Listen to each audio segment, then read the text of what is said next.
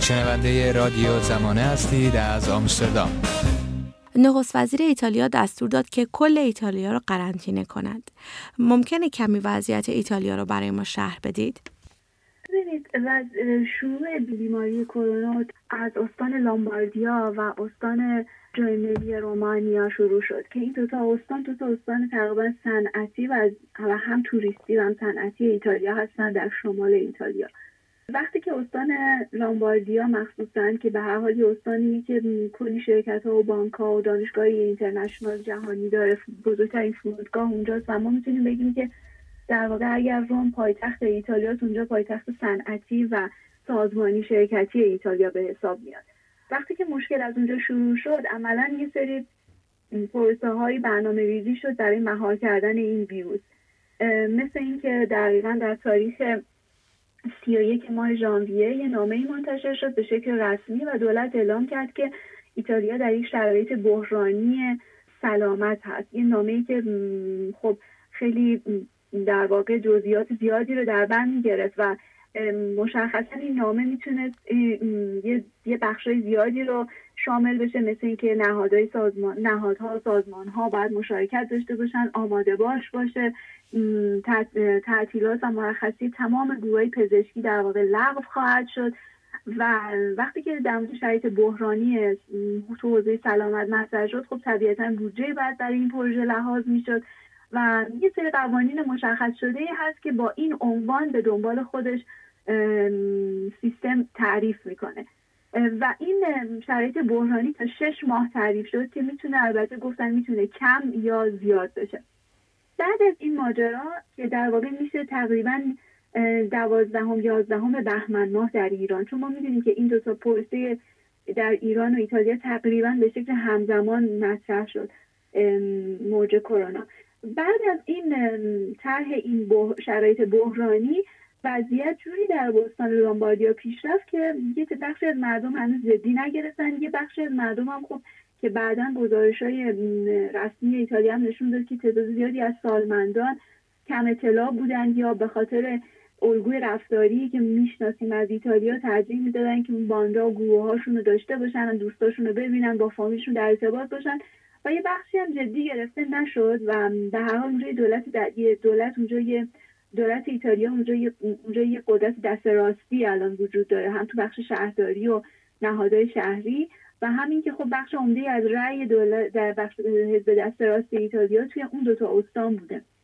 به هر حال تمام این مجموعه دست به دست هم داد و شرایط رو به مرحله رسون که تا حدود سه چهار روز پیش اگر اشتباه نکنم اعلام شد که این دوتا استان قرنطینه هستن یعنی وضعیت قرمز دارن و بخشی از مرزهای این دوتا استان هم قرنطینه هستن.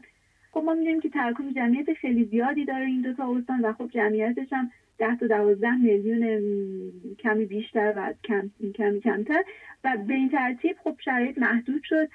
عملا ولی ایستگاه راه آهن و فرودگاه ها بازه و کنترل درش انجام میشه قربالگری درش انجام میشه. تا اینکه دیشب به شکل رسمی دوباره رئیس دولت اعلام کرد که تصور کنید که این وضعیت قرمز برای همه استانهای ایتالیا برقراره. به این ترتیب محدودیت که مطابق یه نامه منتشر شده رسمی تعریف شده بود برای سازمان ها نهادها مدارس دانشگاه ها ادارات موزه ها سینماها تمام این با این تمام این جزئیات عملا ابلاغ شد برای اجرا به تمام استانهای ایتالیا.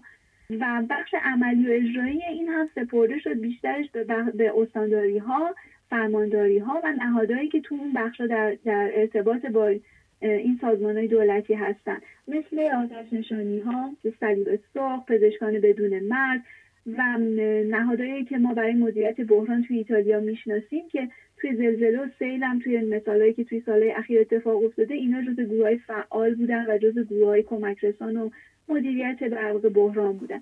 اینا فعال شدن و یه بخش هم از بدنی پلیس شهری و پلیس راه در واقع که اونها هم همکاری داشتن که محدود بکنن. نه ممنوع ولی با محدودیت بیشتری کنترل بکنن ورود خروج به شهرها رو. عملا ما در وضعیتی هستیم که الان برای تردد با اتومبیل نه پیاده. در داخل شهر هم می‌تونه این امکان وجود داره که پلیس شهری نه الزاما این کارو بکنن. ولی این اینو به عنوان در واقع قانون الان بهش بهش این اجازه رو میده که اتومبیل شما رو متوقف بکنه و ازتون بپرسه که کجا دارید میرید و چرا دارید توی شهر تردد می‌کنید. و خب شما بعد ارائه بکنید که مثلا دارید میرید سر کار یا اینکه یه کار اورژانسی براتون پیش اومده. فقط در این صورت شما می‌تونید در واقع رفت آمدهای با اتومبیل خودرو داشته باشین. بخش راه های در واقع همگانی مثل متروها اتوبوس ها داخل شهر خب طبیعتا توصیه و پیشنهاد دادن. تعدادش افزایش دادن تا تراکم جمعیت در هر واحد سفر کمتر بشه. و بخش حمل و نقل بین شهری هم محدودیت ها و کنترل خودش رو پیدا کرده. ساعت کار رستوران ها به شدت کاهش پیدا کرده و یه سری هم محدودیت اعمال شده برای فاصله هایی که توی مکان عمومی در نظر گرفتن. مثلا یه فاصله یک متر یه سری از میزای کار جاب... میزای رستوران ها جابجا کردن و کنترل برای ورود و خروج به فروشگاه و یه بخش خیلی کمی از ادارات که هنوز فعال هستن اعمال شده و بخش زیادی از دفترها و سازمان هایی که توی ایتالیا کار می‌کنن دارن کارشون آنلاین انجام میدن و از مدارس و دانشگاه هم تعطیلیشون تمدید شد. این وضعیت تا الان اعلام شده که تا سوم بخشش تا یکم بخشش تا سوم ماه آپریل ادامه خواهد داشت. یعنی از این روزی که ما داریم با هم صحبت می‌کنیم تقریبا کمتر از یک ماه. ولی اعلام کردن که می‌تونه با توجه به وضعیت تغییر بکنه می‌تونه کمتر یا بیشتر بشه. مدت پیش وقتی که نگرانی ها در ایتالیا صرفا به شمال اون محدود بود شما گفتید که جنوب ایتالیا وضعیت بحرانی تری خواهد داشت. چرا گفتید؟ ببینید به دو دلیل اصلی. یکی اینکه ما وقتی در مورد قرنطینه و محدودیت صحبت می‌کنیم باید یه پیک حداقلی دو هفته که زمانی که پزشکان توصیه می‌کنن که در حال حاضر با توجه چون هنوزم به هر حال ما به شکل کامل شیوه کار عملکرد این ویروس رو نمی‌شناسیم. خیلی نمونه ها مثال های متفاوت و حتی متناقضی در موردش وجود داشته. اما بر اساس دانش فعلی که منتشر شده و برای عموم دسترسیش آزاد بوده یه پروسه زمانی چهارده روزه رو پیشنهاد می‌کنن برای قرنطینه. از زمانی که فرد احساس می‌کنه که علائم داره یا اینکه با فرد مبتلا در ارتباط بوده توصیه میشه که چهارده روز خودش رو ایزوله بکنه تا اون پروسه انتقال بیماری طی بشه.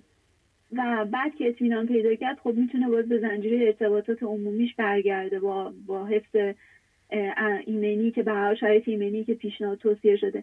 خب طبیعیه که وقتی شما یه موج رو پیک افزایش ویروس در شمال ایتالیا داشتید یه بخشی از اینها در جنوب ایتالیا خونه داشتن دقیقا مثل شرایطی که ما در همه کشورهای جهان باش مواجه هستیم الان. یه تعدادی از این آدم احساس ناامنی می‌کنن خونه های والدینی افرادی در جاهای دیگه کشور دارن که می‌خوان به اونجا سفر کنن می‌خوان از حال اونا مطمئن بشن یا اینکه می‌خوان فکر می‌کنن که اون خونه هایی که حالا نزدیک دریا یا کوه یا جای دیگه از استانهای دیگه که در شرایط امنه دارن می‌خوان خودشون رو به اون برسونن و به هر حال تمام این مجموعه باعث میشه که ویروس منتقل بشه. خب زمانی که ما در استان شمالی پیکو داشتیم عملا یه بخشی از این افراد قبل از اعلام قرنطینه یا حتی شاید بعدش هم به هر حال این اتفاق بیفته از دوستان خارج شده بودن. نقاط نشانه های در بخش جنوبی ایتالیا دیده می‌شد و الان باز ما با اونجا در با یه پیک مواجه هستیم چون که این انتقالات اونجا اتفاق افتاده این انتقال ویروس. و خب الان طبیعتا بعد از کمتر از این مدت دو هفته داره خودش رو نشون میده. موضوع مهم دیگه هم اینه که در بخش جنوبی ایتالیا ما شهرهایی داریم که تراکم جمعیتش حتی توی جهان جزو چهار پنج شهر اول جهانه. مثل مثلا همین شهر ناف یا شهر ساحلی ایتالیا در جنوب ایتالیا تراکم جمعیتی بسیار بسیار زیادی داره و خب بخشی از اینها افرادی هستن که به شکل سنتی کارهای رستوران و صنایع غذایی و اینا رو انجام میدن یا کارگران کارخونه هستن و ما اون سیستم صنعتی که در شمال ایتالیا داریم اینجا نداریم. اینجا بیشتر بخش کار یه بخش سنتیه. مثل همین کار در مزارع و کشاورزی و تولیدات مواد غذایی و کار توی رستوران ها و شرکت ها شرکت های غذایی زنجیره. به این ترتیب خب این آدم ها الزام بیشتری برای حضور بیرون دارن الزام بیشتری دارن برای اینکه حتما سر کار برن. بخش توریستی ایتالیا بیشتر از جنوب ایتالیا فعال صنعت گردشگری خیلی فعالی داره اونجا. خب این طبیعتا ریسک اطلاع رو بالا می‌بره. کما اینکه هنوز توی بخش شمالی دولت داشت به شکل جدی کار می‌کرد اطلاع می‌کرد که افراد جدی بگیرن. این بیماری و ویروس و خطراتش رو و خب طبیعتا باز همون برنامه پروسه رو باید به شکل دقیقتر و جزئیتر استان به استان در جنوب ایتالیا هم پیاده کنه که داره انجام میشه ممکنه برای ما بگید که نظام بهداشتی در ایتالیا چطوره؟ آیا تمام مردم از خدمات پزشکی رایگان و کافی برخوردارن؟ سه چهار ماه پیش داشتم روی یادداشتی کار می‌کردم در مورد شرایط توسعه پایدار و شاخصهای توسعه پایدار و داده های کشورهای متفاوت رو داشتم با هم مقایسه می‌کردم ایتالیا در اتحادیه اروپا از نظر تعداد نسبت تعداد پزشک برای شهروندان در, در رتبه نخست اتحادیه اروپا و یکی از بهترین صنایع داروسازی جهان رو داره. شرکت های داروسازی خیلی مهمی داره لابراتوارهای خیلی مهمی داره که به حال توی پروسه فرآیند داروسازی دارن کار می‌کنن.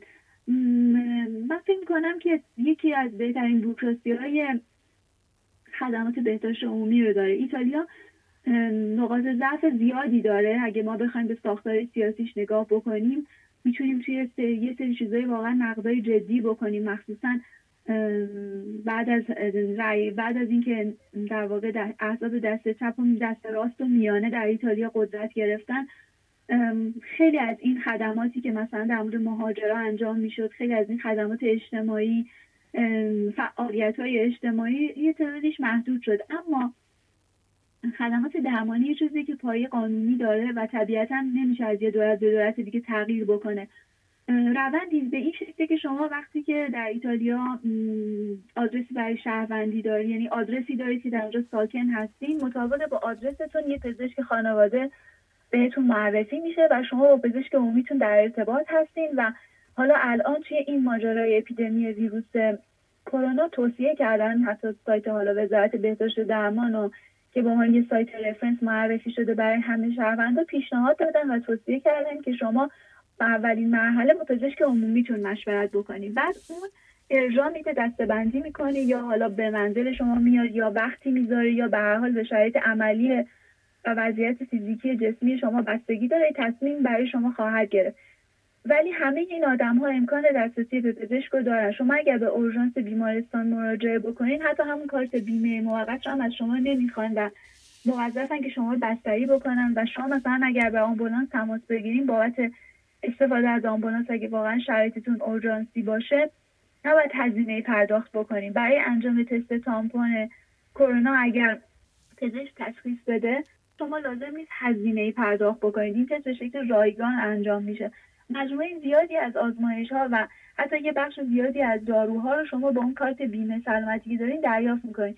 حالا بستگی داره به اینکه شما توی یه های پوشش بهداشتی بستگی داره به اینکه شما مثلا چه نوع بیمه ای دارین. ولی اونقدر محدودیت نداره و همیشه میشه یه راهکارهایی براش پیدا کرد برای حل کردنش. یعنی افراد برای بیمه درمانی داشتن هیچ پولی پرداخت نمی‌کنن به شرکت های بیمه؟ ببینید افراد برای داشتن بیمه درمانی چه کتگوری های مختلف قرار می گیرن یعنی اگر شما شغل داشته باشین یه بخش درصدی از حقوقتون کسر میشه با توجه به قرارداد کاری و پایی حقوقی دارید اگر قرارداد کاری جایی نداشته باشین یعنی شاغل نباشید یه نوع بیمه دیگه رو در نظر می‌گیرن برای شما که بعد اون رو از هزینه مثلا حقوق بیکاری شما کم می‌کنن. بستگی داره که تو چه سنفی یا گروهی قرار بگیرید. ولی همیشه این من اگه بخوام به شکل کلی بگم خب این جزئیات خیلی زیادی داره. ولی اگه بخوام به شکل کلی بگم شما به عنوان شهروند می‌تونین دسترسی داشته باشین با یه مبلغ واقعا مناسبی.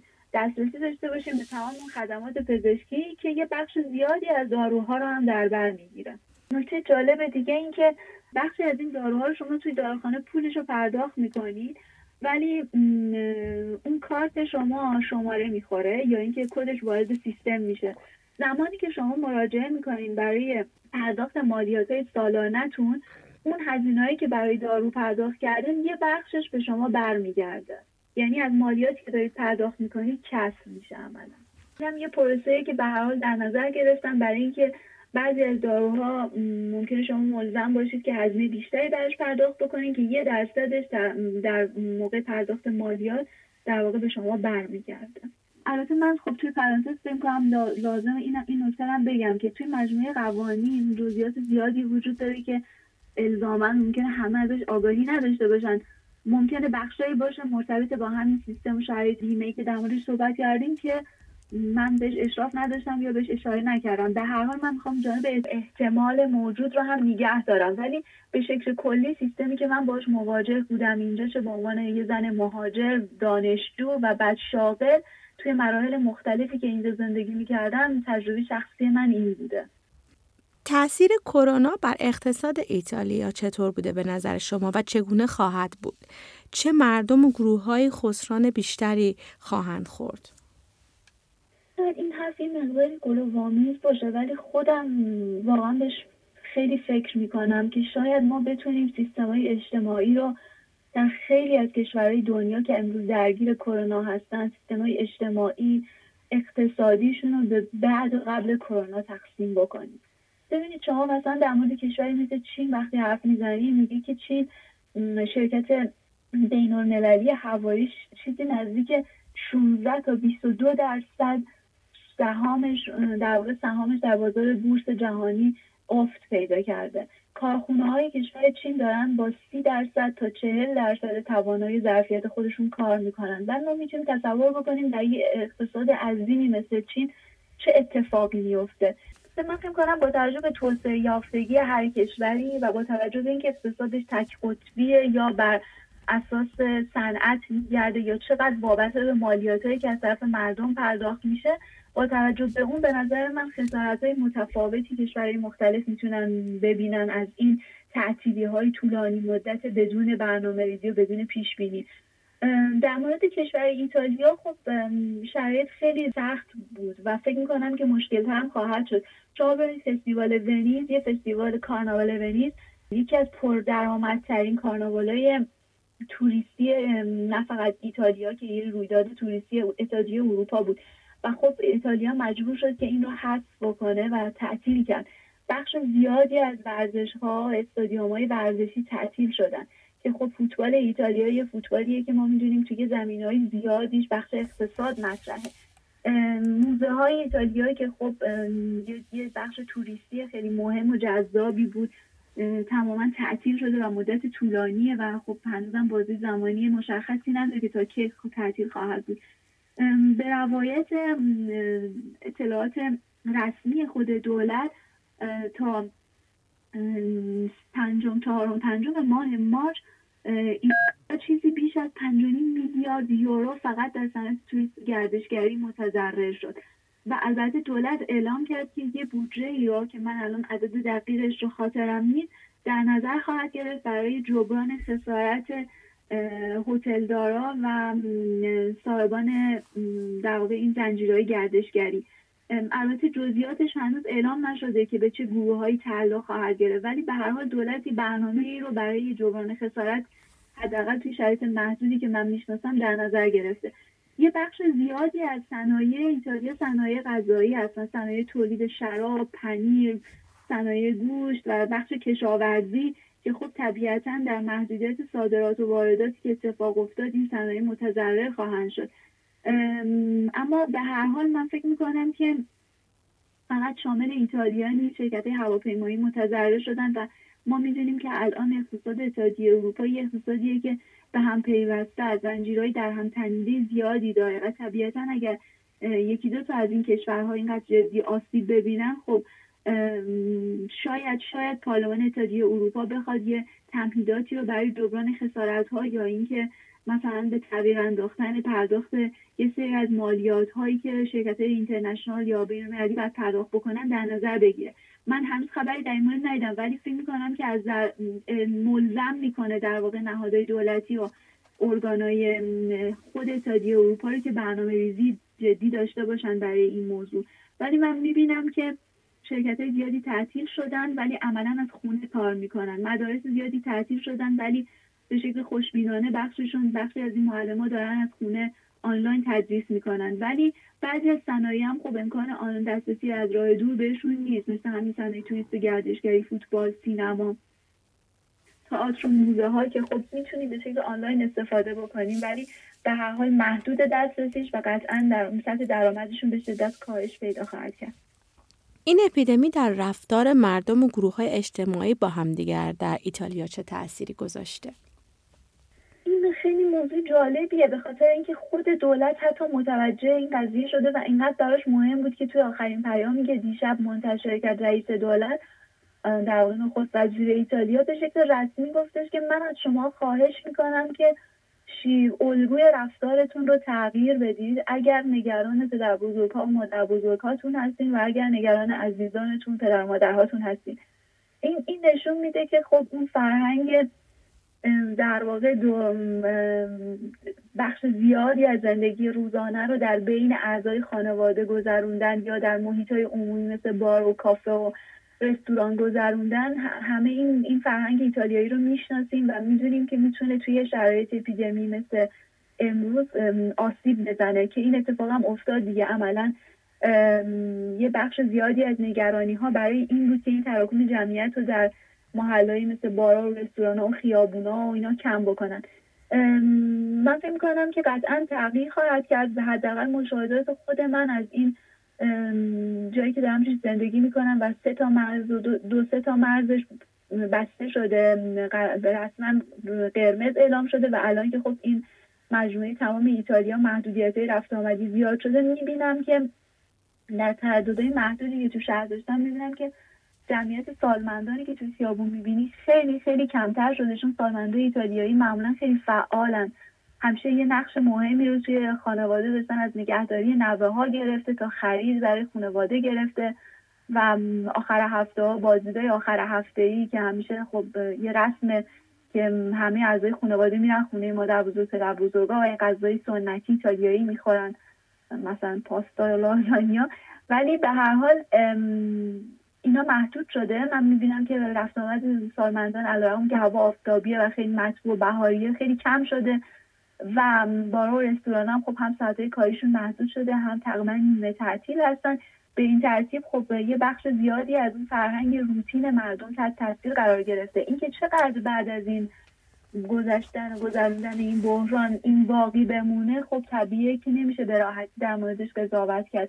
ولی مثلا گزارش هایی هست که توی ژاپن مثلا توکیو من همین چند وقت پیش داشتم گزارش ژاپنی میخوندم بخش زیادی از ارتباط مردم با اون علایق مردم در واقع در فرهنگ استفاده از وسایل حمل و نقل عمومی کاهش پیدا کرده. مثلا مترو خیلی خلوتتر شده یا مردم الان ترجیح میدن که مثلا با دو چرخه رفت آمد بکنن حتی تو مسیرهای طولانی ولی از ترامواها و توسه برقی و مترو استفاده نکنن.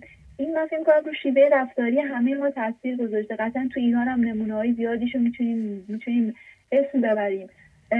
و مثل همین مسئله که ببینید مثلا تو ایتالیا نکته جالب دیگه که به نظرم رسید همین کلیسا رفتنه. خب بخش زیادی از کلیسای ایتالیا تعطیل شده. مراسم تدفین عروسی به شکل رسمی در تمام استانهای ایتالیا تعطیل شده. حتی برای ثبت مراسم عروسی به شهرداری مراجعه نمی‌تونن بکنن خیلی از دوستای خود من مراسم عروسیشون کنسل کردن. به این ترتیب می‌بینید که خب روی حتی اون رفتار عمومی هم تاثیر گذاشته. من حالا امیدوارم چند وقت دیروز یا پریروز دیدم که در ایران نوشته که هنوز دارن به شکل مخفیانه مردم تو حاشیه تهران عروسی برگزار می‌کنن. عملا اینا به نظر من باز یه رفتارهایی که در دراز مدت بعد از اینکه ویروس پیک خودش رو بگذرونه مردم متوجه خواهند شد که خیلی آسیب رسانه و دور زدن قانون نیست دور زدن شرایط موجود یا زرنگی کردن نیست. در واقع آسیب به آدمایی که دوستشون داری و کنار هم جمعشون می‌کنی. یا این سفرهای غیر ضروری برای ملاقات خانواده مراسم تطوین و نمی‌دونم این رفتن به مراکز مذهبی و مسجدها. اینا خب فرهنگی که ما تو ایران می‌شناسیم. تو خانواده های متفاوت وجود داره و به نظرم می‌رسه که اینا هم باید تغییر بکنه حداقل در شرایط فعلی خیلی خیلی جدیه که همه ما رعایت بکنیمش ممکنه بگید تاثیر ویروس کرونا بر موجودات دیگر و محیط زیست تا حالا چگونه بوده؟ من در مورد حیوانات هنوز خبری نخوندم اگه گزارشی بوده که من ازش اطلاع ندارم ولی نخوندم که روی حیوانات خانگی یا مجموعه حیوانات حیات که به شکل آزاد دارن زندگی می‌کنن توی حیات وحش تاثیری ویروس کرونا روی اونها داشته باشه. ولی مشخصا موضوع مهمی که هست اینه که روی حوزه محیط زیست اثر خواهد گذاشت قطعا. یه نمونهش همین مسئله چینه. الان توی این کم شدن ارتباطات و سفرها و سفرهای داخلی و بین استانی توی کشور چین که خب جمعیت خیلی زیادی داره. طبیعتا این سفرام تعدادش در روز خیلی زیاد بود. مجموعه کار کارخونهایی که کاهش پیدا کرده همه اینا باعث شده که در بازه زمانی که ویروس کرونا اونجا داره به حال این پروسه پیک و محدودیت خودش رو میگذرونه در یه مقاله دیدم که مقدار تولید دیوکسید کربن به اندازه تولید دیوکسید کربن یک سال کشور شیلی کاهش پیدا کرده. و خب این که بعد از این ماجرا این به شکل یه هشداری برای ما باقی بمونه بعد از گذراندن این بحران کرونا در همه کشورهای دنیا اینکه ما بفهمیم چقدر در برابر سیستمایی که خودمون تعریفش کردیم ناتوان هستیم. ما خودمون تعریف کردیم که از وسایل حمل و نقل عمومی استفاده بکنیم. بیشتر از 8 9 ساعت از روز زندگیمون رو در محیط کارمون بگذاریم. اینا تعریفی بوده که به شکل مشترک در همه جای جهان وجود داره و امروز می‌بینیم که چقدر این وضعیت ما رو شکننده کرده ما رو آسیب رسان کرده در واقع. و مسئله این که ما در ارتباط با طبیعت چقدر ضعیف هستیم این نشون میده که اینکه اینقدر ما به خودمون در به عنوان انسان اینقدر مغرور و خودشیفته به جهان اطرافمون نگاه می‌کنیم و از اون حوزه مصرفی و فکر می‌کنیم که توی یک لابراتوار می‌تونیم بشینیم و همه جا رو کشف بکنیم می‌بینیم که اینطور نیست و چقدر ناتوانیم در این شرایط. مسئله مهم دیگه که به نظرم باید حتما در موردش صحبت بکنیم و من خیلی کم دیدم بهش پرداخته بشه اینه که عملا تغییر اقلیم گزارش مهمی که در موردش بررسی شده بود این بود که تمام های تبعیضی متفاوت و بیعدالتی های جهان رو عمیقتر خواهد کرد و وسیعتر خواهد کرد. گروه های آسیب پذیر رو آسیب پذیرتر و شکننده تر خواهد کرد. و ما این اتفاق امروز داریم می‌بینیم این پیش بینی بود که از سال 2007 2008 اتفاق افتاد و بعد گزارش رسمیش به مرور منتشر شد در اساس آمار به دست اومده. و ما امروز دوباره داریم اینو تاثیرش رو داریم در جهان می‌بینیم. به نظر من ویروس کرونا هم یه همچین وضعیتی رو به وجود خواهد آورد. یعنی این به عنوان من خیلی دلیل که ویروس کرونا از بین بره. در نهایت ممکنه یه درمان یا یا واکسنی براش پیدا بشه. ولی ولی من فکر کنم این به لیست مجموعه عظیمی از بیمار طولانی از بیماری ها از مالاریا گرفته تا تب مال تا انواع ویروس های آنفولانزا اضافه خواهد شد. و عملا کشورهایی رو تحت تاثیر قرار خواهد داد که به لحاظ توسعه یافتگی در حوزه بهداشت در حوزه آب و فاضلاب در حوزه دسترسی به امکانات بهداشتی وضعیت بدتر و سختتری دارن کمتر توسعه یافته هستند. گروههایی به تحت فشار قرار خواهد داشت که به لحاظ اقتصادی شرایط پایینتری دارن گروه های سنی که آسیب پذیرتر هستند. گروه اجتماعی که جز دسته های گروه های آسیب پذیر به حساب میان مثلا انواع بیماری های مزمن یا معلولیت ها رو دارن. پس در نهایت این هم یه به یه نوعی بیشتر در واقع رفتاری الگوی رفتاری شبیه تغییر اقلیم نه در اون حد و اندازه نمی‌خوام مقایسه بکنم ولی به لحاظ تأثیری به نظر من مشابه خواهد بود. یعنی باز هم شکافای عمیقتری رو در حوزه تبعیض در گروه های طبقه های مختلف اجتماعی و تو اعضای مختلف جغرافیایی تحمیل خواهد کرد. و ماندگار خواهد بود. یه مثل یه روندی که ما از این به بعد زمستون ها کشورهای بیشتری آدم های بیشتری از یه رده سنی بیشتری خواهند مرد و به هر حال تبدیل میشه به یه روندی در سیستم جهانی. با ما تماس بگیرید. contact at radiozamane.com